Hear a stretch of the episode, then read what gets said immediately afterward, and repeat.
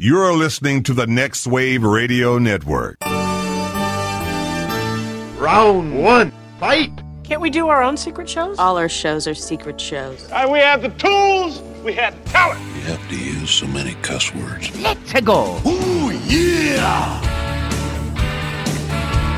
I got scheduled to do some voice work the other day. Um, the other day it was like a week or two ago, and then my son brought home some sickness, and I ended up getting just really ill. No. couldn't make it. Uh, and then they they scheduled me again. I hate missing sessions. I I hate it. Uh, I love all the work I can get, and so uh, they scheduled me again. And I go up. It's like Monday, and I go see the the guy who does like security at night. Nicest dude in the world. Like I don't remember what his name is. Sean. He uh, kind of ginger, ginger short hair. Yeah. Yeah, he's, so- like, so you nice. live here, man. I see you all the time. I'm like, yeah, I'm sorry. You know, they they, they bring me up. I, I do funny voices and die really well. Um, and Do, uh, and he's sh- like, show me your death. Do a death right now. Die right now. I don't. um, You're hired. He's like, I don't see you on the list for tonight. I'm like, really? I've got a Wallace session. Uh, supposed to be at like 8 9 o'clock. He's like, I'm looking at the list. What? Who are you supposed to be with? And I go and look at my phone, and I'm like, I noticed that it, it was Wednesday. Like I was supposed to be there on Wednesday, and I'd that's come up on a. Monday. I was like, oh no, That's a long drive for you too, isn't it? it's a bit of a drive. Yeah, it's Yeah. a bit of a drive. And the fortunate thing is I do some I do the occasional voice acting there too, but often they will only let me act from 6 to 10 at night because I'm an audio Yeah, engineer and. I have stuff to be doing Yeah. from 10 to 6. So um but it's so easy for me. I've never been in a scenario where it's like, ah, I showed up to the studio on the wrong, Wrong day. It's like day. my session is going to be at 6:15 and I just got off work like 15 minutes ago Oh in the in the same building. You know? How will I ever make it? No. the director's never going to cast me again. I'm It's- going to be late. Dude, I walk around with that fear constantly. I'm like, they're never gonna cast me. I was I was a minute late. yeah. Well, this time you were two days early. now. So uh, I was two days early. Yeah, yeah. And this then- guy's got They're gonna double cast you I know, now. right? They're going to be like, you're going to be two speaking roles in this one show. That's so funny. No, Yeah. If you change the voice up, no one's going to realize you're two important characters in this episode. you know I don't have that kind of range. What are you talking about? They both die. It's right in your wheelhouse. Oh man. All right. So this is the uh, the Low-Res High-Def podcast on the Next Wave Radio Network. My name's Joe, and I'm Joel. And this is uh, a lot like our, our previous uh, podcasting efforts where we had the editing bay and the 16-bit gladiators. Uh, we, we talk about pop culture but we don't narrow it down. We don't put ourselves in a little box. Uh, we like to keep it open. We'll talk about anything. We talk about tv movies music art whatever it is uh, video games. Tends to drive the discussion more often than not.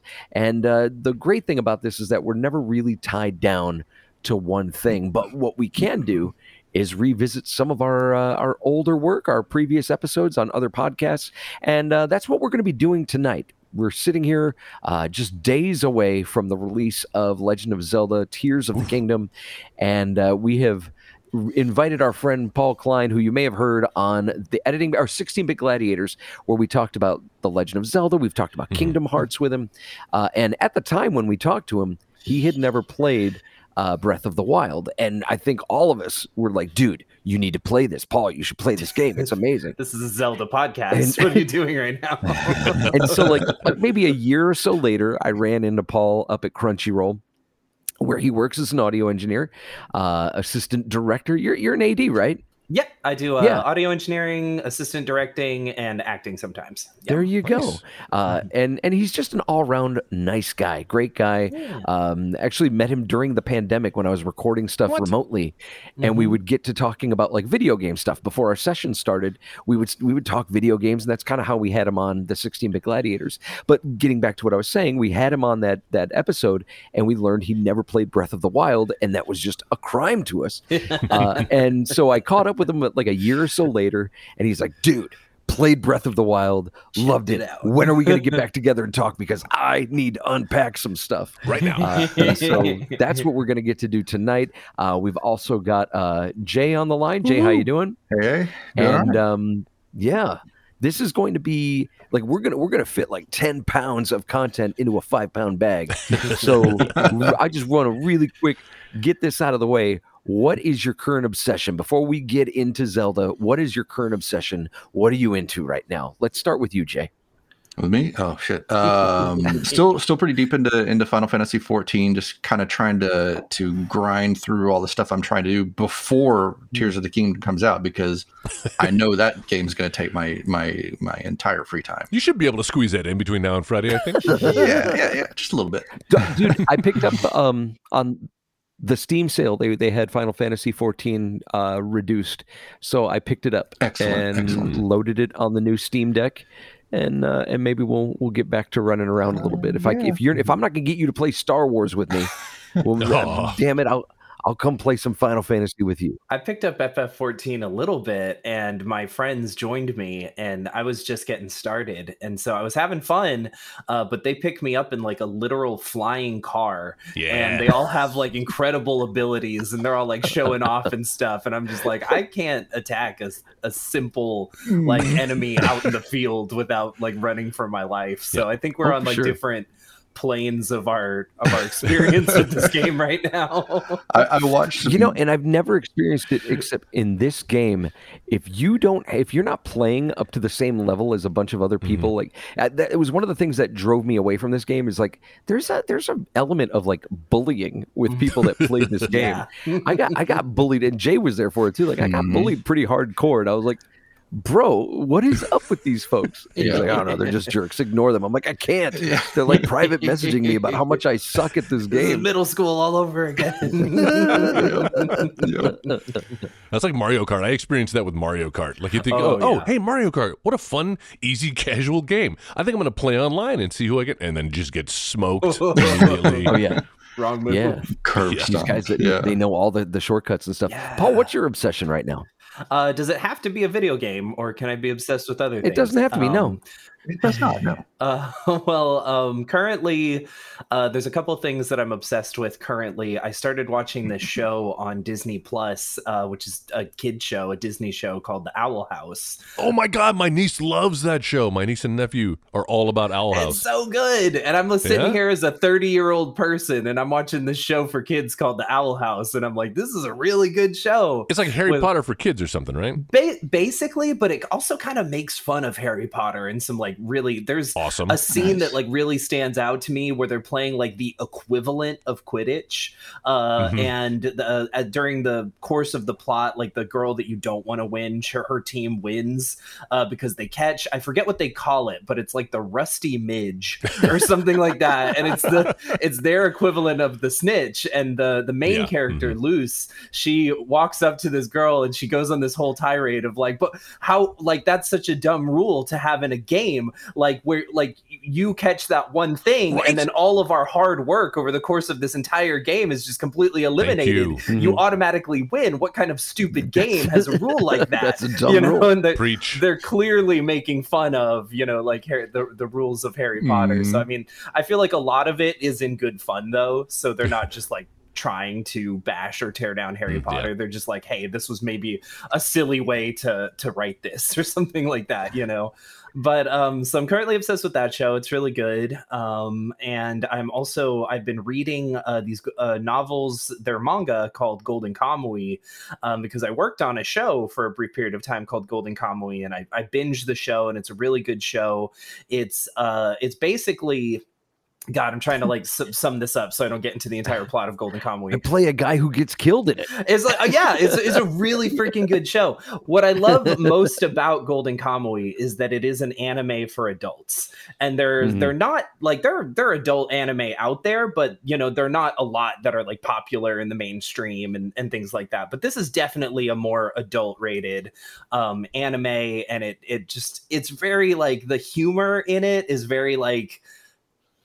I'm trying to think of like the word for it. It does not honor any type of like like they they do ridiculous crazy things Ah. like you know in this show but it's very rooted in like historical like they're it's cool they're actually like searching for lost gold and there are many Uh-huh. different like parties that are vying for this lost gold and the the guy who hid the gold he stole it from a tribe of people in Japan and uh when he went to prison he tattooed pieces of the map onto the prisoners So all of these different parties are vying to like hunt down the prisoners, and uh, the main the main ones that you're rooting for, they'll they'll usually just capture a prisoner and take a sketch of the the piece of the map that's on them. But some of these parties are like really you know sort of ruthless, and they'll just they'll kill the person and skin people them to get like the Yeah, piece of the map off of them. So it's a really cool. Like it's a really really cool anime, and I was recently gifted like every single volume of the manga, Nice. like all Wow. 27 volumes of the manga. So I've been making my way through that,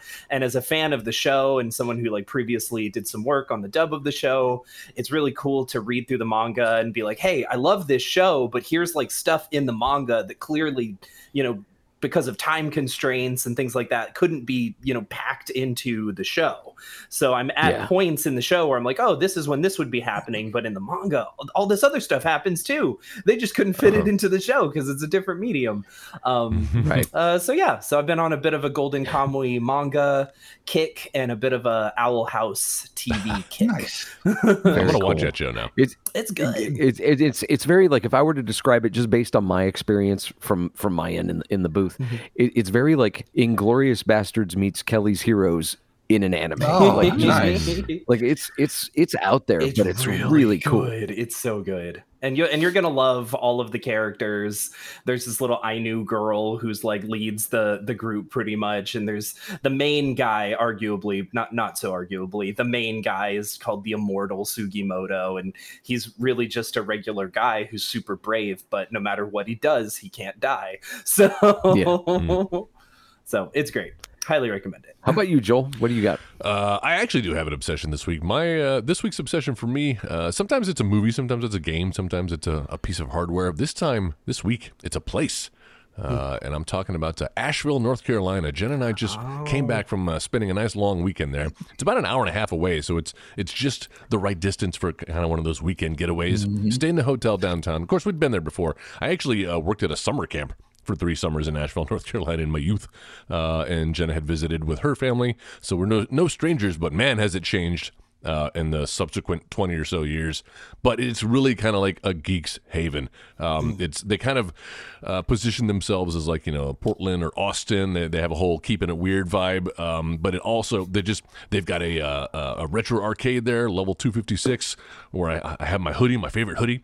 Uh, this past trip, we just discovered a place called Orbit DVD, which uh, is kind of like a movie trading company, but they've got VHS, DVD, Blu-ray, Nice. uh, games, old used games, like a bunch of rare stuff, uh, uh, comics, horror stuff, books. It's just um, we could have spent an entire day there. Uh, we were there two hours, and uh, they were kicking us out when it was closing. uh, and it's just really cool. There- There's a little music venue downtown that was in within walking distance of the hotel. That was the whole reason we were in town seeing a band. Um, and then there's this cool little like two screen movie theater like right downtown. It looks like the old, uh, you know, uh, Once Upon a Time in Hollywood theaters where uh, you can see like indie films, but you could also see kind of the first runs.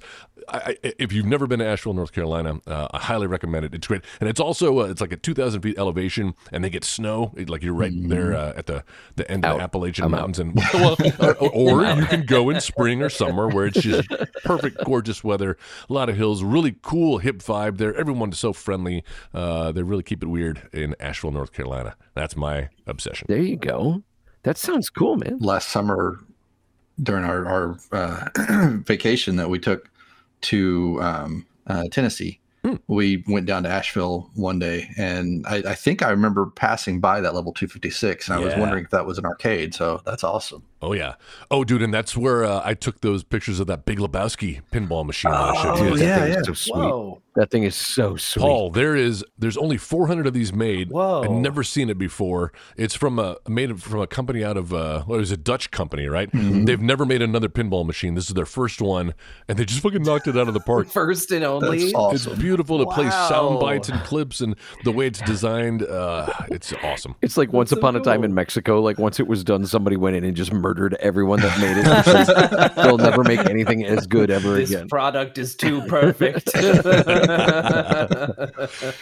That's rad. Uh, well, my obsession uh, Oh, yeah. is uh, is of the vinyl variety. Um, since I got back working in the radio again, um, I've I've reconnected with some people and uh, and made some new connections uh, and made some new friendships. And one of those friendships is with one of the tour managers for Metallica who works for Q Prime. And uh, we've been But working on on promoting, but Prime, but we've been working on you know promoting Metallica's tour. They're going to be coming through town in August, and uh, you know they just had a new release called 72 Seasons, and I've been working with him on that. And just you know we we spent some time just on the phone talking about some things. He wanted to know what my history was. I was like, actually, one of my first gigs was working a Metallica show. Like I was my first marketing director job was for the Eagle, and my first gig was a Metallica show at Texas Stadium in 2003. It was James Hetfield's birthday, and I got to meet the band, and you know, then afterwards we did go karts with the band and stuff. It was it was really neat. Like they they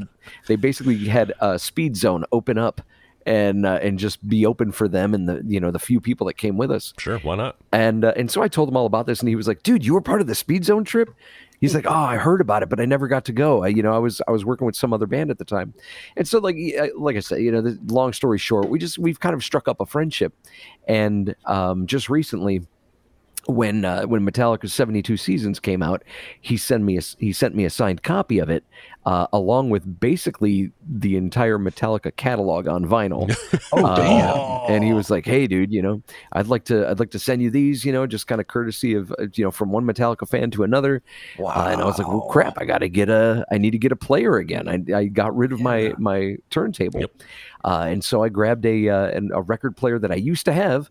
Uh, I bought it again. It was this record store day uh, exclusive uh, Peanuts, like a a, a Crosley Cruiser, and uh, and went ahead and set that thing up and started listening to these Metallica discs. And then I went back and found some of my older records, and uh, threw in the Who's Quadrophenia Oh, and just yeah. like sat there for like Oh. just for like for like two hours just listening to that and you know g- just just letting the the music take me over you know and I'll, I'll say like i used to kind of shrug off when Mhm. people were like man vinyl just sounds better i'm like what how you how can you say that like digital and discs are just a clearer sound but man if there isn't something to it like i don't know if it's just the power of suggestion but these vinyls do No. sound so good man There's science behind it. It's it's Mm-hmm. it's the way that they're recorded onto that disc. Um, you're it, it's it's recreating the sound waves that were captured during the recording, and it's a pretty. Now it all comes down to if you're using a Bluetooth. There's a there's a record shop here locally, and they're really uh, uh, elitist about Bluetooth uh, record players. Mm-hmm. they, they have a sign that's like, "We don't sell Bluetooth record players, so don't ask." because it's not yeah so there's there's ways that and uh, paul could probably speak better to it but um, yeah if you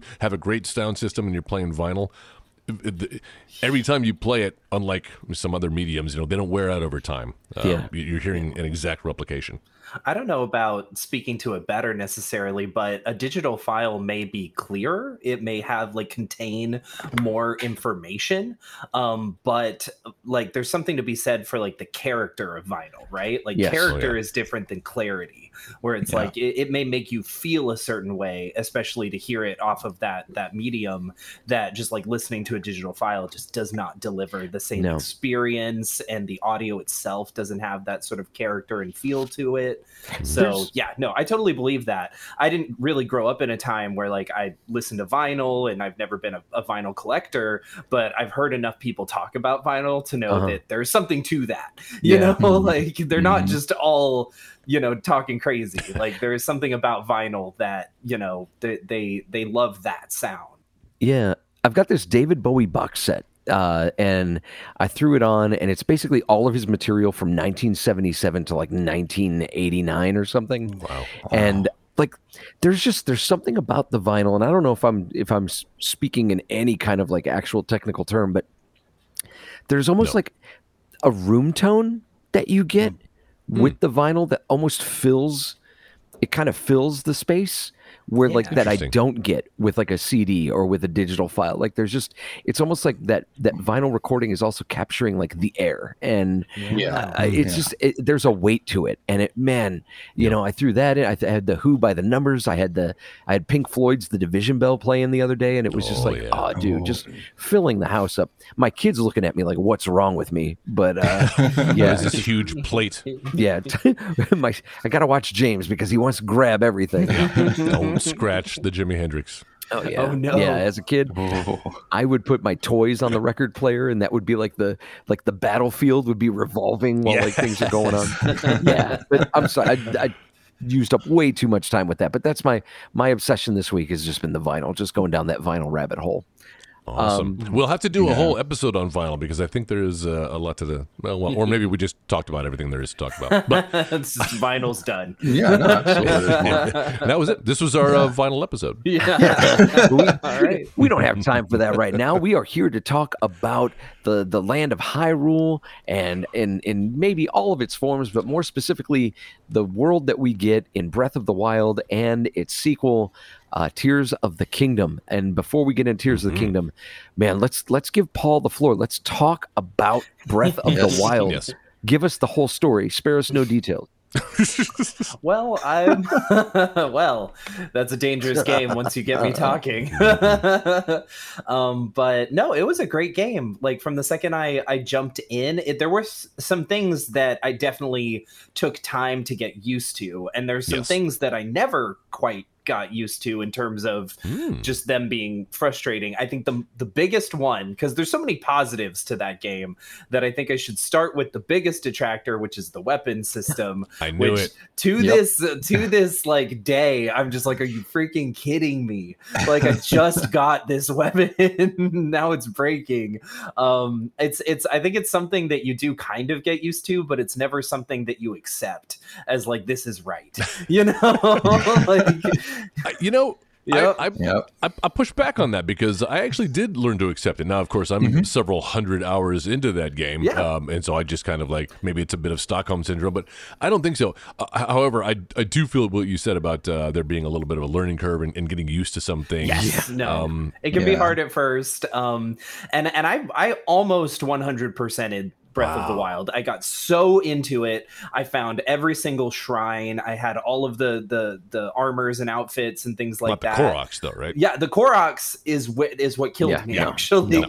because I got so close. I was like, all right, I guess the only thing I have left to do is to find all these Koroks. That way lies madness. and then I, I actually attempted for a while to just run around all of this space that I'd already been around to see if I'd missed any Koroks, and it just got to the point where I think I'd I'd made it almost to like like 500, and Oh then my I looked up how many You're there actually there. are, and I was like, I'm not finding 300 more of these. Like I'm done. I'm impressed that you found 500 because I don't think I cracked 100. I knew immediately. I was like, okay, this is for a type of player that uh, wants to find every little nook and cranny, and I'm not here for that. Usually, usually that's me, but Yeah. I was like, no, I can't true. do that.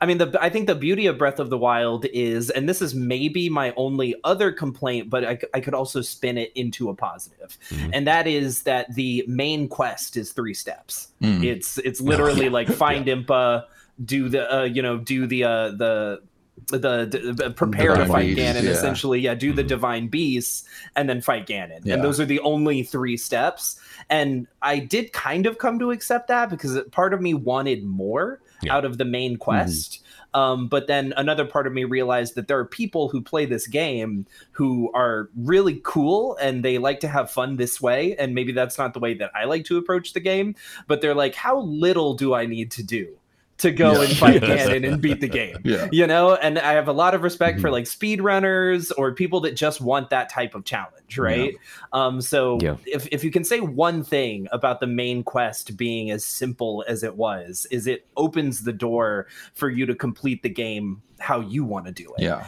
as opposed to having to follow all all these steps to get to like the final step um Mhm. I do kind of hope that they add more though. Uh, Mhm. you know, in Tears of the Kingdom, I hope we Mhm. get like more of a main quest because I'm not sure. I was personally satisfied with how open it was. That being said, there was plenty in the game to enjoy.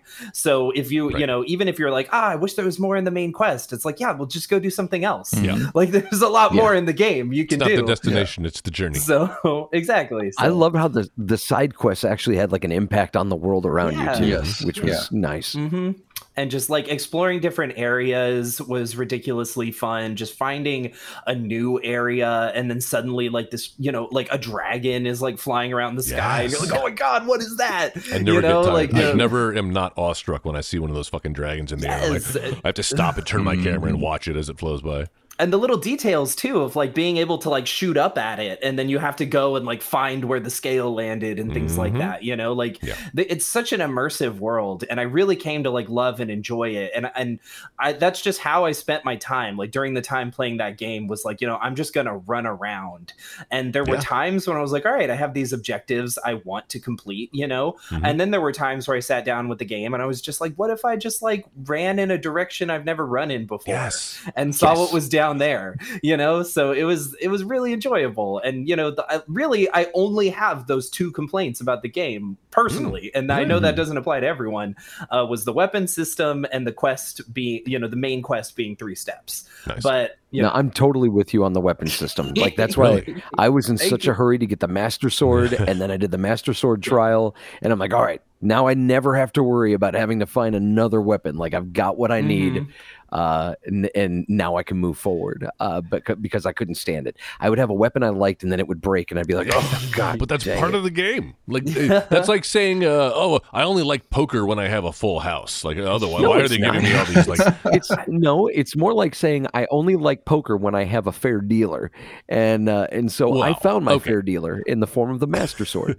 I would say, uh, I would say the game itself is very fair because you can break a weapon, but there's like five more around the corner. Like you're just yeah yeah constantly you do coming find a lot weapons. of them so and, and every like every blood moon there's all the ones that are like in They the reset. world will respawn Yeah. yeah. so you can just go pick them up Yeah. again and i don't know I, I i got to a point like on the on the actual opening the the plateau it was it was a little rough going Mhm. especially in like the in the master uh master mode i don't think that i got past like the first camp of bokoblins with a weapon left. I'm like jesus christ what do i do? Yeah. Yeah, um, but in once you get off the the the plateau and and you start opening up the the shrines and things that you can teleport to, it I don't know it, it like the weapon degradation just stopped being a problem for me.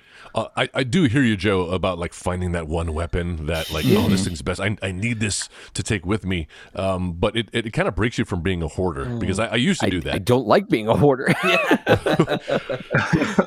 I'm a Resident Evil fan. Like you cannot hoard. You've got to put things away. And I do I I do like hoarding in gaming and I was a little disappointed that uh, when I got my house in uh in Hateno Ooh. Village that I couldn't Mhm. like there was a limit to how many weapons you Yeah. can get you can upgrade and get like three Yeah. you know like sword Mhm. places and three shield places and I was like well, you mean I can't just dump all of the stuff I want to keep keep 'em all in there, forever yeah. into this house and just have it stay there forever Well, why would you when Link can seemingly carry an infinite number of items Yeah. and clothing Yeah. and uh, meals? Yeah. That is Yeah. that is true. I'll say, I think you know uh, I, I know recently I had my uh, my obsession with uh, with Elden Ring and how I couldn't get into any from software games at all up until this point. Like I tried Dark Souls a few times was like I just can't get into it. But Elden Ring there was something special about it, something that I was like, man, I'm I'm really into this. I'm feeling it. And I think it 100% has to do with the fact that they basically took what was great about Breath of the Wild and applied it to the FromSoft, you know, play style, and it worked. It, it, it worked very well. But kind of like what Paul was saying, like sometimes you just felt like, you know, I'm not going to take this linear path. I'm just going to pick another place and just go that way and see what I find. And it's that that that feeling of exploration, that satisfaction Mhm. of like kind of you know of of going uh, you know coming across like this the, uh, the crest of a hill and just seeing this whole new thing before you like I remember when I thought that I had like I had seen the breadth of what Breath of the Wild had to offer, and suddenly I'm like going into a desert area, and this giant beast is like walking around in the sand, and I'm like, "What the hell is this thing?" I, t- I remember telling Jay, I'm like. "Eh, What is it? He's like, you'll see. I'm like, what? What do you mean you see? I thought I I've basically been from one end of the map to the other. He's like, no, you haven't even scratched the surface yet. He was right. oh, just oh, another thing that I wish you could keep is the Lord of the Mountain. What is it? The Lord of the Hills or the Lord of the Oh, Mountains? I wish yeah. that could just be like once you find that and register it as at, at a stable, like, oh, I just have this now. and like I don't Yes. need another Yeah. horse ever again. I'm just gonna ride the Lord of the Mountains around, but it Yeah. disappears. Yeah. It won't let you register it. And I'm like, Yeah. "No." Yeah, same thing with the bone horses. I wish you Oh, could do the bone horses too. Did you try to register? Did you take it to a? Yes, I Yeah. did. I was Is- like, well, I thought I'd found like the best mount in the whole game. Yeah. And I was like, I'm gonna go register this thing right away, you know. So I went down and I I tried, and it just I got off it, I think, to register it, and it disappears after a certain amount of Oh, time not being yeah. on it. So I just I just ride my motorcycle around. Yeah. I don't know what you're talking about. Spoiler yeah, alert. yeah, it's that DLC. I'm just kidding. I, I'll boot up the game every once in a while just to ride around on that Yeah. thing still, just Yep. speed around and like run Yep. into some bokoblins and Paul, did You you, do the uh, the DLC? I did a little bit of the DLC, and I think I was I was Oh, getting out of the game at that point where I was Mm-hmm. excited for more, so I bought the DLC, and I did like one one of the DLC missions. I remember going around an area where it was like mostly like a flooded bog area, and I was looking for a Mm-hmm. letter, and then at that time. I dedicated so many hours into this game that it was just the time that like we've all experienced, but you hardly ever like remember this moment of you put the controller down and you're like, I'm gonna come back to this game. And then you Yep. don't, you know, for Oh, a while, Yeah. at least for a while. So unfortunately, I paid for the DLC and abandoned it. I would recommend doing it. Um, you don't necessarily have to do the letters because those are those are pretty much just the the outfits that are included. So if you want to get the outfits, do Yeah. them. But if you're if you're not too into that, but definitely do the shrines and the final uh the yeah, the, the. Champions Ballad one. That's the good DLC, not the Master Trials one. Uh, you can skip Yeah. that one. But I, Okay. I and the master trial. I mean, as far as the master sword trial. Master Trials is fine. it's, it's fine, but it doesn't have the grandeur and the closure. Like uh, I, It gives you the Master Sword fully powered up. What are you talking about? I did get the Master Sword, but um, no, but from a from a, from a, a boss fight, I would say at the end of the uh, Champions Ballad DLC is the best boss battle in that game. Yeah. um, and it really adds a level of completion to it. Uh, so yeah, I uh, and you get like what sixteen or eighteen new shrines, and for me, Yeah. Breath of the Wild was all about the shrines. Like that was my my drive for playing that game. I think I found like part of me after doing all like all of the base shrines, after finding Mm. all the base shrines, part of me fa- like found that I enjoyed looking for them almost a little bit more than I found doing them. Not to say that doing the Mhm. shrines was not fun because they they were very fun and they were very creative and they offered like a you know a, a fun challenge but Most of the finding them was the most fun because you're just running yeah. around and suddenly your meter starts beeping and you're like there's one Oh around God. here Yeah. i know there is. Uh-huh. I hear that sound in my dreams. I hear that sound in my dream. Bleep bleep. Bleep, bleep. Like it's such, I have such a positive reaction to that little bloop bloop bloop. Like when I I hear know. it, my ears just go up like a dog. no, I, I hear what you're saying. Most of them are fun, except every now and then you get into that oh, uh, a major test of strength, a modest test of strength, where you're just like fighting a guardian. And you're like, ah, okay, whatever. ones are rough. The most disappointing one is where like you you find the shrine, you've done some challenge to unlock it, it comes out of the ground, you go inside, and, and you're like, oh great, I get to do another puzzle, and then it's just one of those bullshit. Eh, here's your fucking power soul yeah thing. you did Yeah, enough yeah. I like those. I enjoy those a lot. I wanted a puzzle. I'm all about the puzzles in my Zelda games. There's a there's no shortage of puzzles in that game. Yeah. And once you once you like v- what I found with the major tests of strength and things like that, they can be very challenging. Yeah. Once you've discovered the formula though Right. that it's going to do, Yeah. it's it's really just about repetition. It may catch you off guard and then you die and you're like, "Oh, that sucks." But it's on you. like I still know what it's going to do and I'm going to try again. Yeah. And I'm probably going to beat it the second time around. I just kind of messed up the first time around. That's how the Lynels were for me. It took me a half an hour to beat my first Lynel. I remember timing it. and I just felt so defeated. I'm just like, this guy's just fucking killing me over and You over again. Way better than I did. Really? I don't know. I felt like I lost about 100 lives doing that. I had to I had to get some ancient arrows and stuff and just one shot. Did him. you really? Yeah. but but when you kind of get that pattern down and you figure it out and you can you can read his tells, um, then yeah, it's, I don't think I ever figured it out. really. He's got like three different moves you could do, and, and you can kind of tell what he's going to do. It's like No, uh, I Mike was Tyson's just- Punch Out. I was constantly yes, the very racist boxing game created by Nintendo, uh, where where a white guy basically beats up an army of minorities. no. I mean, Texas Take another Out. look at Punch Out. Uh, so if you're if you're into Breath of the Wild and you're ever like hungry for more, I know I mentioned Elden Ring, but there was another game that I played maybe a year or two back called Immortals: Phoenix Rising. Yes. Yes. and like this is very much a Breath of the Wild clone. It's basically Breath of the Wild, but just in ancient Greece. Mhm. Uh, Very Oh. fun, very satisfying, uh, very cute with the humor. The, the animation style is almost the same Mhm. too, but uh, worth checking out. It's an Ubisoft game, uh, so yeah. If you're ever if you're ever hungry for more, like especially after you finish Tears of the Kingdom, uh, and you're like, man, I need some more of that. Look that one up too, because that one was a pretty good ride. Agreed. Hey, Um, before we get too far away from uh, gripes about Breath of the Wild and, and into Tears of the Kingdom, um, Paul uh, named his. Uh, I kind of wanted to give Joe and Jay the opportunity to do the same, and I wanted to uh, bring one up, which is for me, um, Ganon himself, this Calamity Ganon in this game, the main villain. And I think maybe Paul, what you're picking up on or what you're feeling about, you know, there's only three steps in the main mission, is that it doesn't have a very. There's no really emotional like you don't get to know who this character is as a villain. Like Ganondorf, and I think the reason why everyone is so excited to see Ganondorf come back in Tears of the Kingdom is that here's like a character with motives and uh, language, like he can speak. He doesn't just feel like uh, you know some womp rat, giant womp rat at the bottom of the castle that you have to. Like, what the fuck is he? He's as he's flying around in He's his a- like he's a ghost spirit. form. He looks like a pig. He's kind of got the pig head, but then when you fight him, he's just this weird spider thing with a lot of different legs Yeah. that each of them do Well, something. he's got he's got different forms. Like he's Yeah. I know, but none of them look like the Yeah. Ganon that we've known in the no, other twelve games. They don't. Well, it's like in a Wind Waker. You have to fight like Yeah, you know, that's right. like several forms of Ganon before the final form, which is like the badass. I've got two katanas and I'm like got this weird cloak on. Like, you know, he finally takes that form. But I get what you're saying. Yeah. Where in this game, you're just like, I don't feel like he's a real fleshed out character. He's yeah. just like this big boss. I- you know. I never got that. I always I felt like it was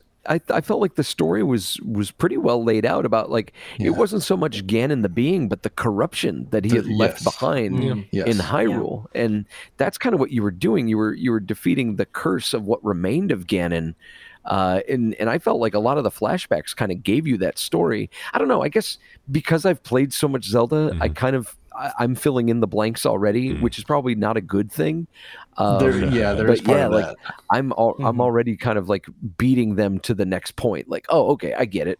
Uh, and this is just super fun though, so I'm giving it a pass. It's just more. Uh, it's just more of a generic evil that you're fighting, and it's almost like in the Fifth Element. Remember the Fifth Element? Like the villain Yeah. was No, just a tell me the whole story. Don't leave out any. It was just a floating blob planet of evil that just shot across space and was going to attack her. But like, it, it could like Transformers the movie. yeah, it was Unicron, the original Unicron. it was Unicron. Or it's like Yeah. Andross Oh my God. at the end of Star Fox when he just turns into the big head. The big And face. Like, oh, I guess you're you're Andross, I guess. Yeah, I guess so. Right, exactly.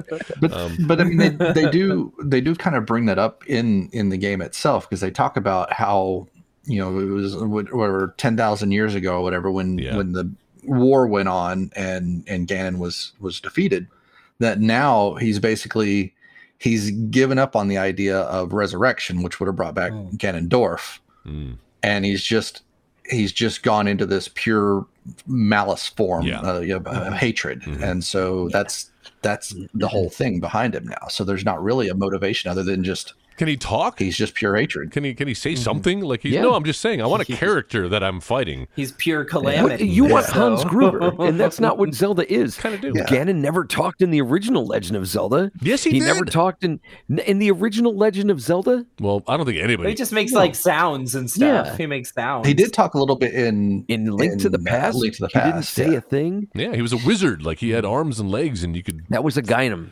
That That- wasn't yeah, Ganon. it was, uh, Oh, yeah. that's right. Oh, that's right. That's right. This is maybe a controversial opinion, and I'm excited to Mm. see, especially with what you said about them, like hopefully fleshing out his character more. And I know everybody on the internet is like fawning over his new design, Yeah. which I think is great. But you know, it's I don't think it's not a version of Ganon we haven't seen before. Mhm. Just in yeah you know different, you know, you know he's HD now, but you know it's not a version of him we haven't seen Yeah. before. yeah Um, so maybe this is a controversial opinion. I'm looking forward to what they do with him in Tears of the Kingdom, but I do kind of wish we could sort of break the hero's cycle a little bit, and I wish we could get a Zelda game with a villain that's not Ganon. I think Fair. you know it's been decades, and I think like we're kind of like maybe I'm the only one, or maybe there are No. other people who No, are kind no. of like I wish we could go up against a new, fresh person with a cool design and you know a different backstory. And and and just to give the listener a little bit of insight, and if you've listened to Paul in previous episodes,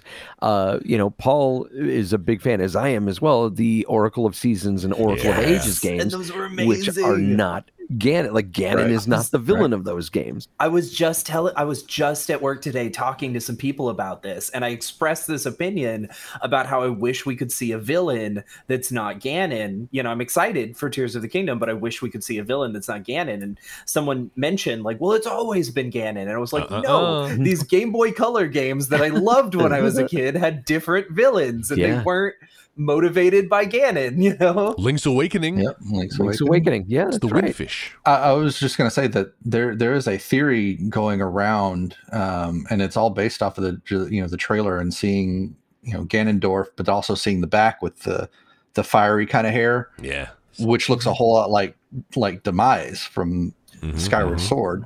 And there's this theory going around that maybe this game is, you know, they're they're kind of doing a misdirection, making you think that Ganondorf is going to be the villain in this game, but maybe he's tired of this cycle as well, Ooh.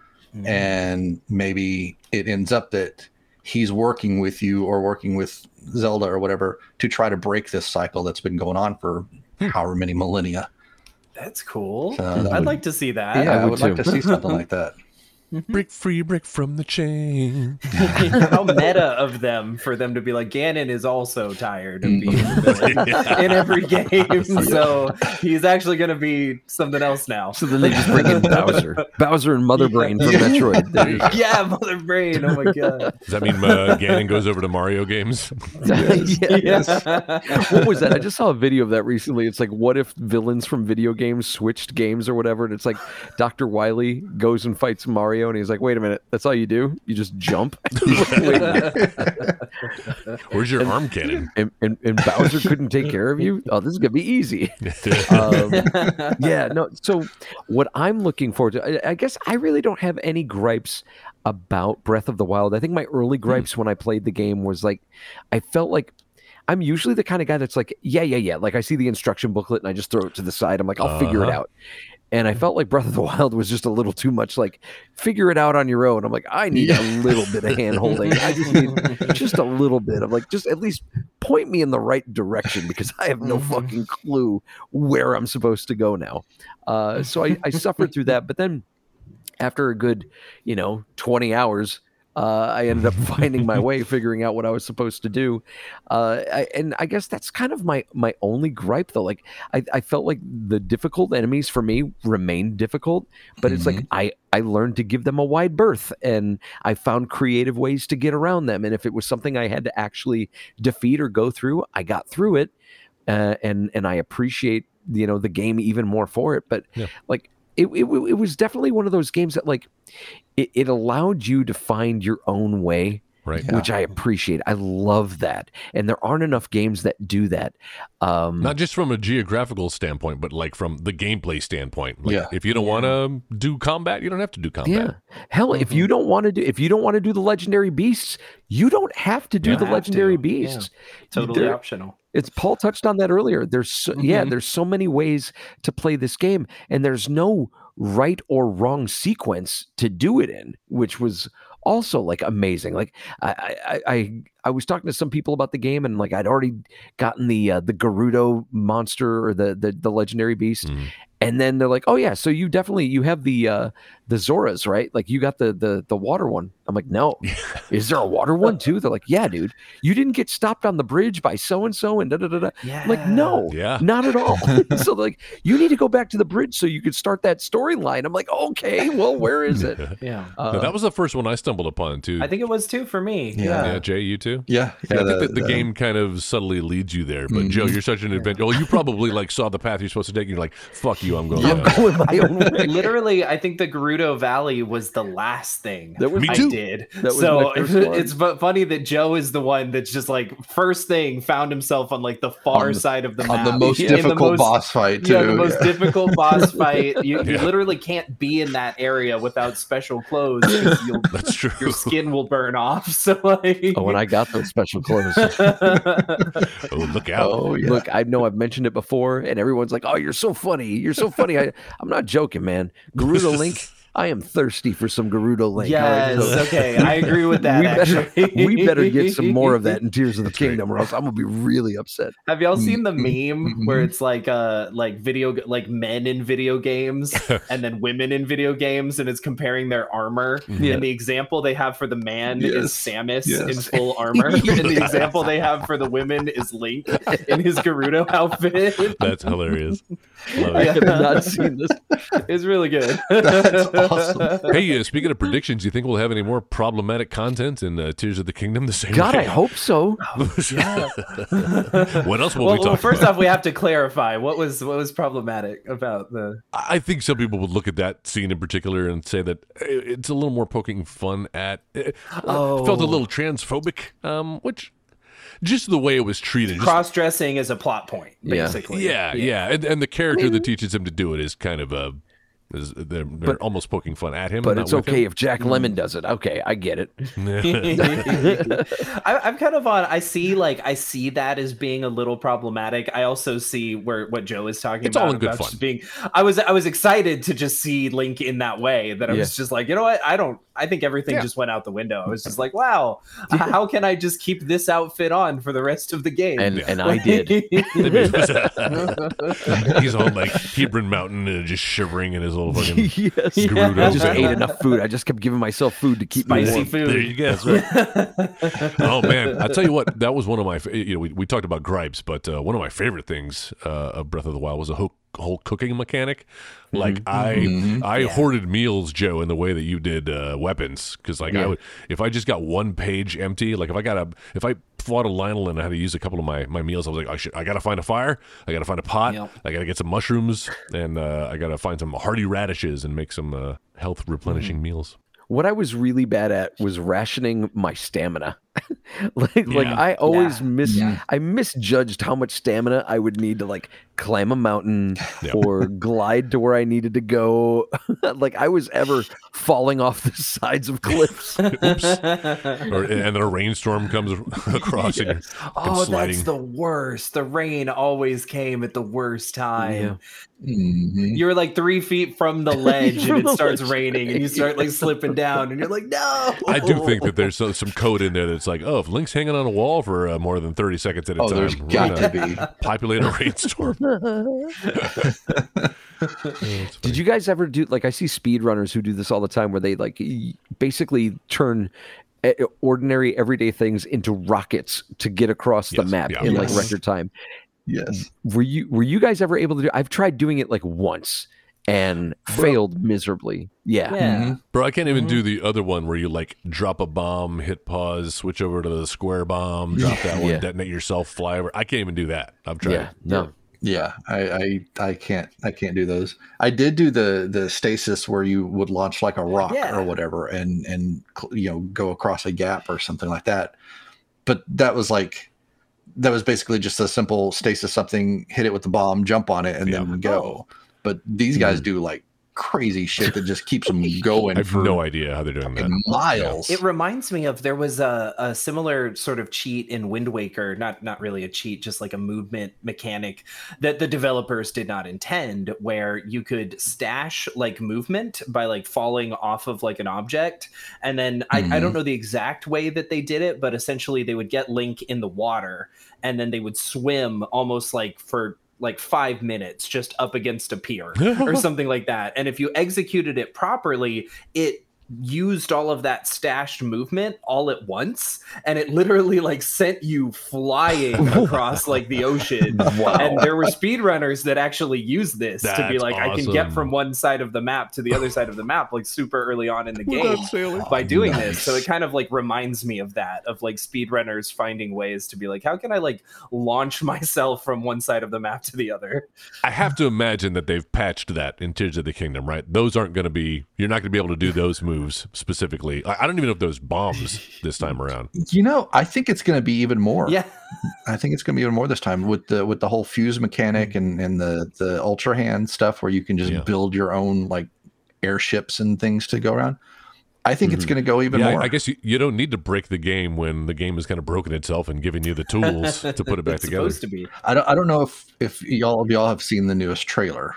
Uh, I think we all have. Yeah, i don't think This i is- have Okay, because I know some people are wanting to avoid it because there's some things in there that that could be a little spoiler. now i will avoid it Um, yeah. Oh yeah, you trying to But- avoid spoilers, Paul? Yeah, I but I'm also Oh. probably the only person in this call the call that has not pre-ordered the game. So I'm just gonna kind of Oh, wait yeah. out the uh, the initial Really? few weeks of not being able to find the game unless you pre-ordered it, and then buy it like a month from now. So Oh, are you? Uh, you're, you're not into the digital. You got to have the physical. I, I prefer to have a physical Uh, copy. yeah, I'm the same way. It's just kind Fair of enough. a holdover from growing up and collecting like N64 games and Game Yeah. Boy Color games and stuff like Yes. that. I like to have a thing. I don't know if you can see it, but like all my some of my Switch games are here in this little holder, and I like to have something that I can look at Yeah. and be Yeah. like, yeah, I, I own that yeah. Oh yeah. So I want to check in with Jay, who's kind of like the resident uh, expert on the chronology. How long after Breath of the Wild does this game take place? Does Tears of the Kingdom take place? It looks like it's going to be probably around five or six years, um, Mhm. because again, some of the stuff that you see in the in the most recent trailer, um, there are some people that that they that they show that uh, were in the first game and they have aged an appropriate amount of time between the Oh. two games. So I'm, I'm guessing probably around five or six years. So where do these games? Because I've forgotten where do these games fall in the the the chronology, the complete chronology? Are these at the very beginning? Are they at the very end? very end yeah there's there's never been like a specific like they've come out and said okay this is specifically where it is other than it's at the end of all the timelines Uh-huh. um and and some of the stuff that you find in uh breath of the wild like there's the the the walls in um Lanayru, um Yeah, Lin, Lanayru. yeah the zora the there we go Yeah. zora's domain Yeah. uh the walls that you can find and you can read about and it and you you can read about um like stuff that happened in Ocarina of Time. Uh, You find like the little the little salt rocks, and if you read the lore on the little lord skip it or snippet on the salt rocks, talks about how the world was once covered in in uh, in an ocean, and that's where these are are, are left over from. Awesome. Yeah, Cool. and so it, it, it kind of seems like because the the timelines split at Ocarina of Time, it kind of seems like what they've done with Breath of the Wild is brought all the timelines back together into this final, you know, this final timeline or whatever. So Nice. That's that's where it's at right now. I, I keep hearing about the Zonai, and I kind of had to look up what that was or who they were. Um, you guys know Mhm. about wh- who they are? The Zonai? Yeah. So I guess in, in Breath of the Wild, if you go into kind of the, the what is it, the southeastern The most jungle. part of the yeah, yeah, kind of the jungle, Yep. uh, just north of that beach uh, town. There's all these old uh, statues, uh, and there's the all it, it there's its own lore around who these people were, who built them, what they were doing. You know, were they praying to the these statues? Uh, were they actually the? Uh, I think they represent like the three parts of the Triforce, even. So there's some sort of I don't know, but anyway, um, apparently they're supposed to play a bigger role in this next one. I don't think that's a spoiler. This is all just theories and conjecture. Yeah. There's there's some speculation that they that they may be related to um, the the tribe that basically was sent into the Twilight Realm uh, prior to you know Twilight Princess. So there's some speculation that they're connected with that. That would explain the kind of bluish glow Yeah. Mhm. that their technology has, or whatever that glue is that he's using to put shit together. I love it. Oh, there you go. nice. It's got that. What is that? A coffee cup? Oh wow! Look at that. Oh my god! Nice. I was waiting That's to find. You brought it up, so I was waiting to find a, a time to show that. It's. I mean, it's really cheap. It's made of plastic, but it's very fun, and I find myself sitting in my room just Do it again. Just doing that a lot. That's so fun. Somebody posted, uh, you know, Joe was mentioning the Steam Deck earlier. Somebody posted a startup video that you can download for your Steam Deck, and it's the uh, the the slate Oh, from the nice. uh, Yeah. cool. from uh, The Sheikah Wild. slate. Sheikah Yeah. slate. Yeah, looks like they're abandoning that too, since uh, the only reason Link had that was because it was built No. around the Wii U pad. No, they're not abandoning it. No, Oh. they're not. Oh. There is there's one clip, like just, I mean, like a half a second that you see in the new in the new thing, uh, the new trailer, where you see Link is holding on to You a pad. Yeah. Ah, Very cool. Interesting. All right, well, I take it back. I thought his like Superman arm was just gonna Is be Superman. the. Because I I mean, thinking the the only reason Link had that Sheikah slate was because that was supposed to be a Wii U exclusive game, and Mm-hmm. you were going to use it as like a second screen. And it was going to have the map on it and everything, and they just kind of abandoned that stuff when nobody was buying the Wii U. Yeah. And uh, they went pivot, but but they'd already built so much of the game, and you know the whole conceit of the game is around. It still worked with the Switch slate. too. I mean, it didn't work as a thought so. Yeah, second totally. screen, but it still kind of worked as a like that novelty of having the handheld. Yeah. Like Link has a handheld just like me. It it definitely Yeah, helped them sell more case like Switch case covers that look like Yeah. Sheikah slates. So Oh, for sure. Oh, dude, that uh, Orbit DVD I was telling you about that we went to in Asheville over the weekend. They had the uh, the new Tears of the Kingdom OLED Switch. Yeah. I don't need it. My Switch is perfectly fine. same. But for about two minutes, I stood there staring at that thing, being like, "All right, well, I do have a first gen, and it is hackable. and Maybe I can get it on eBay and hmm. drop it. Maybe it'll at least cover half of the cost of a new Switch." But in the end, like I play exclusively docked, so that whole OLED hmm. screen would be useless on me, and I feel like hmm. it, it deserves a better home. It's like a, it's like a dog. You just want it to have a good home. I, I almost got it. I have an OLED, and I saw the Zelda one at the at the GameStop over here next to me. I saw one, and I was like, "Oh, I get it's so pretty." I know. Basically, at this point, I'm just paying for those controllers. Like I'm paying Yes. 360 for controllers, and so I was like, Yeah. "No, I gotta let it go." Yeah, there there are certain games there are certain games that I use in handheld mode just because it's it's funner that way or it's more convenient. Uh, Stardew Valley is one of those. Like I don't need to see that like on a big screen or anything. Um, but Breath of the Wild is definitely one where it's Oh, yeah. like I don't. This is not optimal holding this in my hand. I would so much rather have this. The text is so hard to read. It's really Yeah. tiny. Yeah. it's It's not little rough. intended for that screen. Yeah. as as someone who had to play it handheld almost exclusively, Oh no. uh, yeah, it was it was rough to read some of that stuff. You know, I just remembered another gripe and something that I'm hoping they'll improve on in the sequel. Although uh, from the trailers I've seen, doesn't sound like it. Uh, the voice acting, the voice cast. I was just about to ask about the voice cast because I had no mm. idea if they'd expanded on that or if it's going to be the same thing. But yeah, I think I I go ahead because I think I'm wi- I'm right there with you. yeah, I, I, I do think that was no pun intended the weakest link in the the previous game. Where yeah, that's right. Come for the puns, folks. it, uh, the uh, specifically and unfortunately, um, Princess Zelda's voice. She just we make fun of it around the house. I'm like Link, she's so like wispy and it sounds like a 1920s uh, Yeah. heroine in in Yeah. distress. Where are you? Link? I know. Yeah. Come It's save just me. like oh I think as a as a first attempt, it's not terrible. Because I kind of I kind of go back to um, like Final Fantasy X Mhm. when it came out, and it it was the first voiced Final Fantasy. And some of the voices Yes. are really terrible, Yeah. really bad. The, the one scene by the fire, the campfire. yes, yes. So as as a as a first go of it, it was you know it was okay. I mean, it wasn't the worst that they could have done, but it definitely was not great. It just didn't seem like they had a priority on it. And frankly, as a game player, I didn't have a priority on that stuff. Like, I, mm. I, like those memories, I love watching it. I love the story. I love how they did it. Yeah. I'm watching them once, but when they come up again, I, I, I can't listen to it again because the mm-hmm. voice acting is so bad. Yeah. It's just, it's not. I I would love to be a native Japanese speaker and hear the Japanese voice cast mm-hmm. and wonder if, like, oh, it's so it's done so naturally. They really put the time and effort. They really had a director who was who was, had that native language and was directing for that language. I just don't feel like we had that. I feel like they outsource this stuff and maybe don't put uh, an emphasis on the performance. Yeah, performance. Paul, tell us about how the English performances for these Yeah, dubs yeah. is like so much Absolutely work. subpar. No, I'm just kidding. um, no, I mean, I, I think that's definitely uh, valid in in sort of like if you were to think about how yes, this is their natural language and things like that. Um, I think in a way, and this is something we talk about in like the dub space all the time, is that a lot of people who are you know sub over dub and they're like, oh well, I just love the Japanese acting so much more.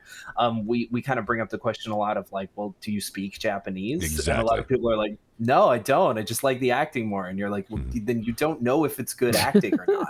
like, because you don't, you can't Yeah, understand it. You yeah. don't know the nuances of Japanese. You know, Exactly. Like, But but I will say I also prefer uh, the sub over dub, as you say, um, Mm-hmm. for that very reason because I can kind of put my own spin on it. Like Yeah. it, they could be speaking baby talk for all I know, but if if you can get the story across, I mean, I, obviously I'm reading the subtitles, but um, if you can do it with the uh, the music and the emotion and all the things that are, are uh, presented to us in the medium of film, then that's all you need. and as a person who works in the dub industry, like I, um, I, I find value in both for sure. And I think if Yeah, you're a big yeah. fan Joel. of a show, no, I think if you're a big fan of a show and that, that like that anime happens to have a dub, then it's if you're a huge fan of that show, that's just kind of like your opportunity to enjoy it twice. Mhm. You know, Yeah, because there you go. Yeah, I think as as anime has gotten more popular too, they're they're definitely putting more effort into the Yes. dubs to make them better. Like I know early stuff that I, I used to watch. So much effort. It's so Uh, good. It's so great. If I could suggest one called Dawn of the Mm, Witch, you should Dawn check that the one out. Yes. Shameless plug. The, the guy who plays the lizard is so yeah, good. it's amazing. Hey, didn't that show get canceled? Yeah, shut up. but, but I mean, like, I grew Sorry, up watching a lot of uh, dubs in particular because, like, you know, the stuff that would play on Toonami and stuff like that. That was Yeah. all dub Mhm. stuff, um, and I enjoyed like so much of those. And and but also there are things that I prefer in Japanese as well. It's kind of like it's Yeah. very subject to personal preference. Like there are things Mhm. that yeah. other people are like, well, the sub is objectively better if we're just talking about this show. And it's like, yeah, but I grew up watching this show in English Yeah. and I have an associate, like a nostalgic association with those voices, Right. um, right. you know, that I can't get from the sub. Um, but then there are other things where it's like, oh, I started watching this in the sub, uh, and now I now I can't get those voices out of my head. Like those are the voices Yeah. of those characters to me.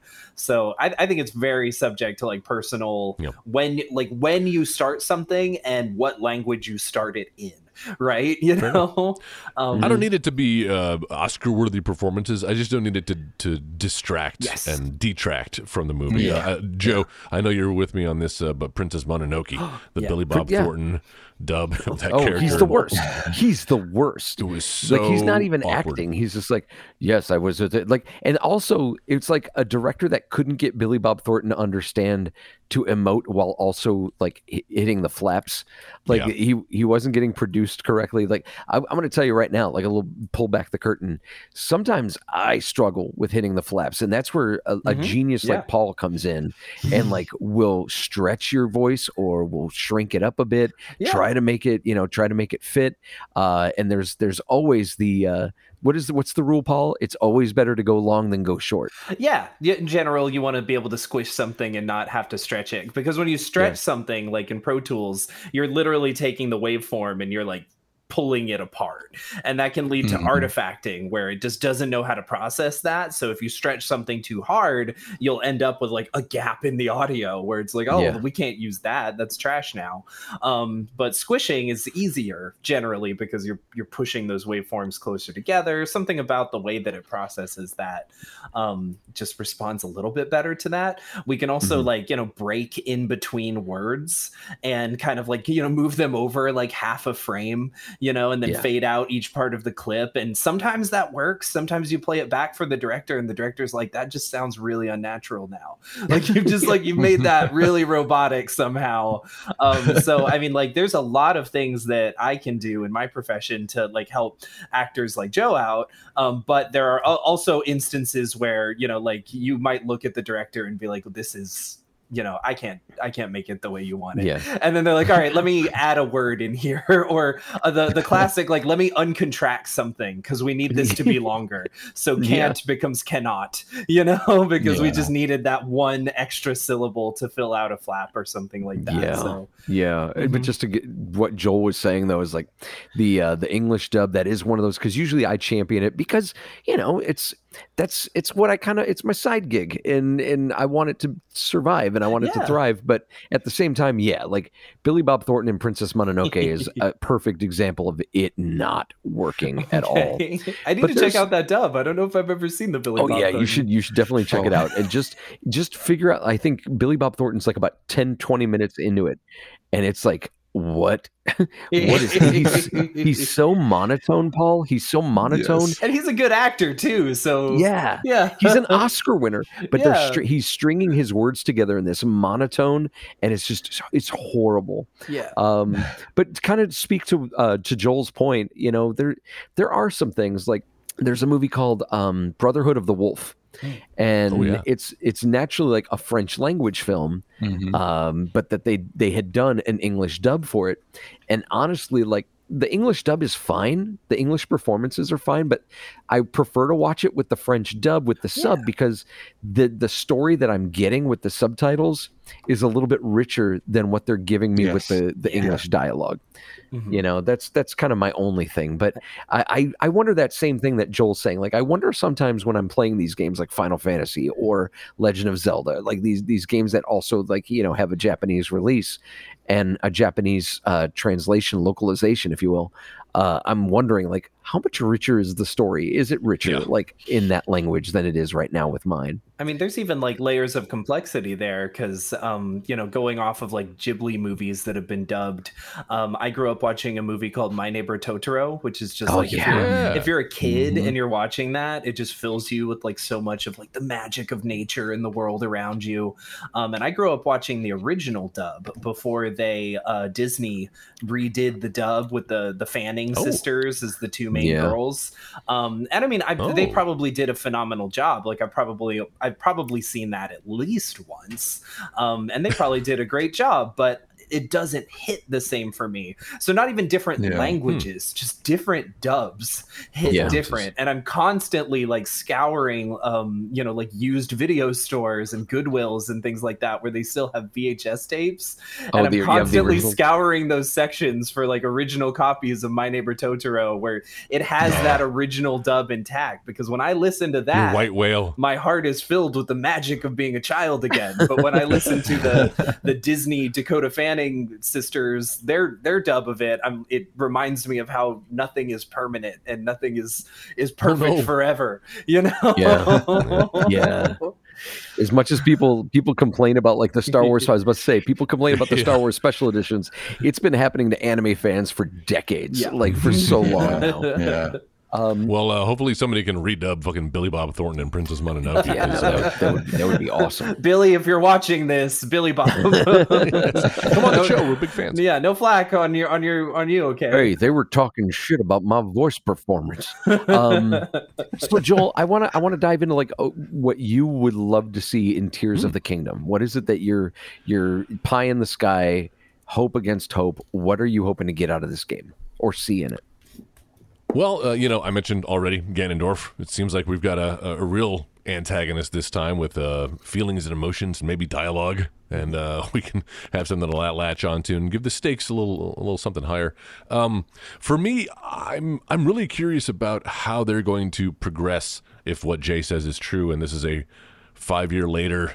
kind of like Endgame. It's Zelda Endgame, um, where people have grown. Uh, they've started to rebuild. It looks like from some of the trailers we've seen. You know, the the the, the Hyruleans. Um, Hylians. and I'm I'm whatever. Hyli- Hylians. Hy- you say Hylians. Hylians. I say Hylians. I've, I've said Hylians for like 30 years, and I finally heard it pronounced highly, and I'm like, Yeah, same. damn it, I can't say that. I can't. it's it high, just it's doesn't right. Hyrule, So Yeah. it's like Yeah, high, he's Hylian, right. Hyrule. Yeah, but but it's always Hylian to It's me. not canon. Sorry. not canon. Uh, but yeah, so I mean, looking at the map, I mean, when when Breath of the Wild came out, the big story was, wow, look at this expansive open world. You can see it off in the distance. You you can go there. Um, that's actually part of the map. That's not just some you know image in the background blurred out. Um, and what an undertaking it is even replaying it today just like every everything feels unique which like i i've tried to think about you know we've had ryan jenkins on the the show he he's a video game developer by trade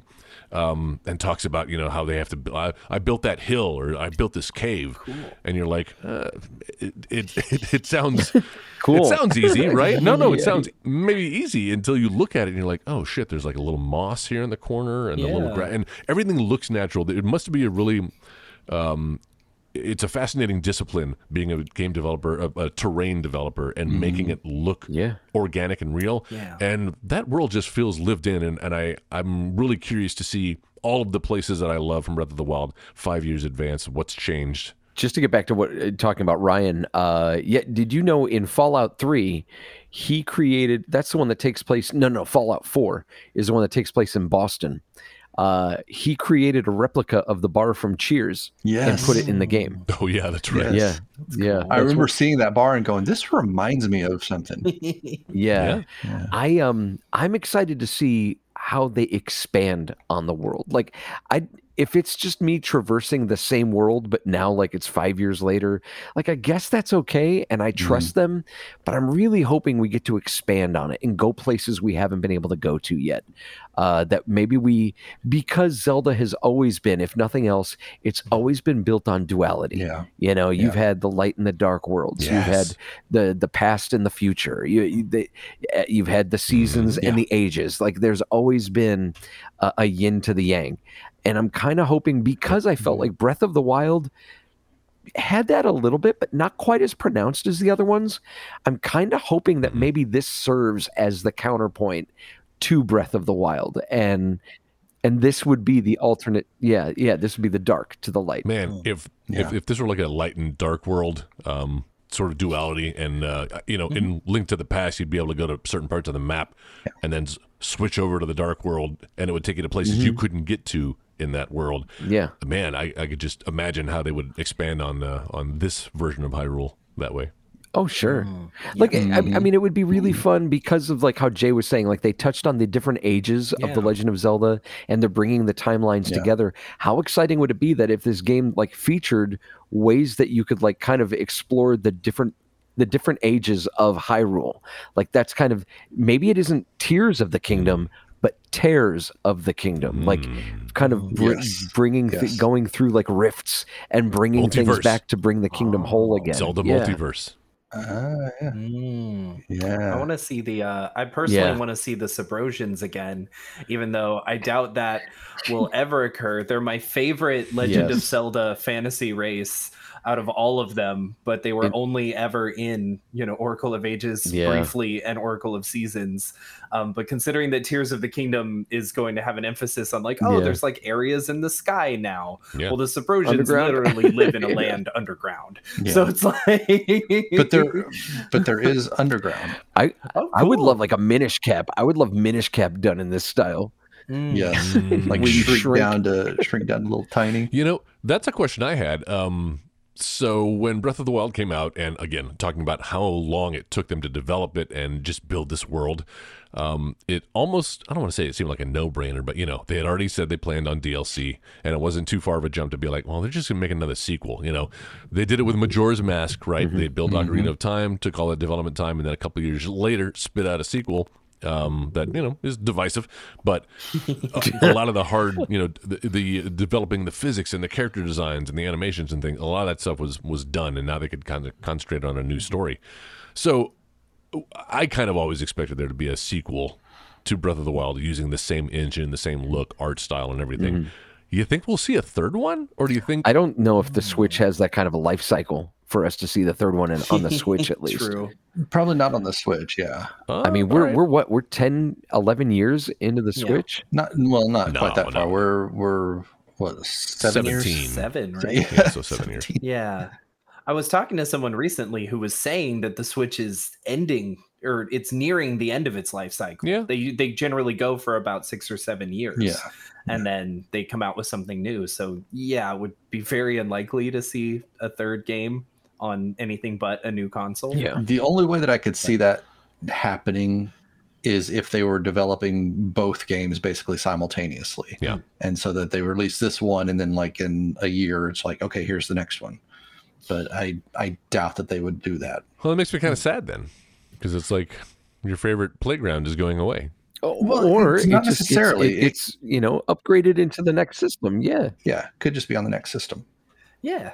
I mean, the Switch is like wildly successful Mhm. as like a format. Yeah. So maybe the next console will just be well, we already have the OLED Switch, but maybe the next console will be, hey, we brought s- slightly new things to the table, but like we know y'all love the Switch. Here's just a better Switch. The Yeah. Nintendo You Switch Yeah. yeah, like mega mega Switch. Mega Switch. Mega Switch. But if what you guys are saying is true, it would be a different world map. It would be uh, they'd start from scratch again and put things in different places, and the designs would be different. kind of like okay so what i'm thinking is it, it- like the like l- the adventure of link versus the legend of zelda Mhm. where the entire map of the legend of zelda was Is- just a fraction Yep. of what you explored in the adventure, Adventure of of link Link, so like yep. basically we still have all that area that we explored in breath of the wild but then we expand the world like Yeah. we can now go Yeah. even further out Yep.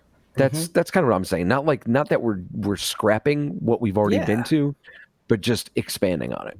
Like how you reach the edge of the map in the game and you, you can tell Yeah. there's land like far out there but you're like if i def if i try to reach that i'm definitely going to fall off and die um, but they could just like hey now there's a bridge here and you can go to this new world you know and explore that but you can still come back to the old one if you want And Mhm. if they do if they do end up doing something kind of like that, I like that. I, I could see them doing something like that with like Labrynna and Holodrum as places that you could go yeah. to Mhm. that would be cool because there's technically supposed to be like physical areas that he went to, unlike Termina, which was kind of like a, a mirror world or mirror dimension or Mhm. whatever.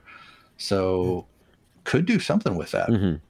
that would be amazing and my little kid heart playing my game boy color in the back of my parents car would be like yes i finally get to go into these areas Oh, That's funny. Uh, all right. Does anybody have anything else about Tears of the Kingdom? Hopes, dreams, fears, things that they'd like to see them stay away from? Uh, I just Hmm. can't wait to Fortnite jump off of a big area in the sky. Yeah, that does look fun. that looks fun. They definitely Oh, yeah. took some notes from that. I mean, I, this is a little bittersweet because it's almost like you know uh, when when Episode One, Star Wars came out, uh, the prequels, we, the build up, the hype had been so intensified and uh, building for so long that nothing was going to live up to it, and I. I kind of feel like I'm setting myself up for a little bit of not disappointment, but it's going to be different than what I want or what I thought Yeah. it Yeah. was going to be, and there's going to be that that period of acceptance that I'm going to have to go through and come to grips with. That is like, okay, it's not the game I would have made. yeah. Or maybe maybe this is what happens, Joel. Maybe it's even better. That's than what I was going to say. Yeah. That's what I was going to say because I, I was kind of getting that, um, that almost like, I don't know, I, I, I kind of hoping for a little bit more from this from the first couple of uh, trailers that we got from him because it was like they would just show him, Yeah. you know, climbing the walls and stuff. I was like, yeah, but we got that in Breath of the Right. Wild, so that's not anything Yeah. new. And and they would show like the sky islands and stuff. It's like, okay, cool. I mean, it's still it's still Mhm. just running around, you know, doing the same stuff that we did in, in Breath of the Wild. Yeah.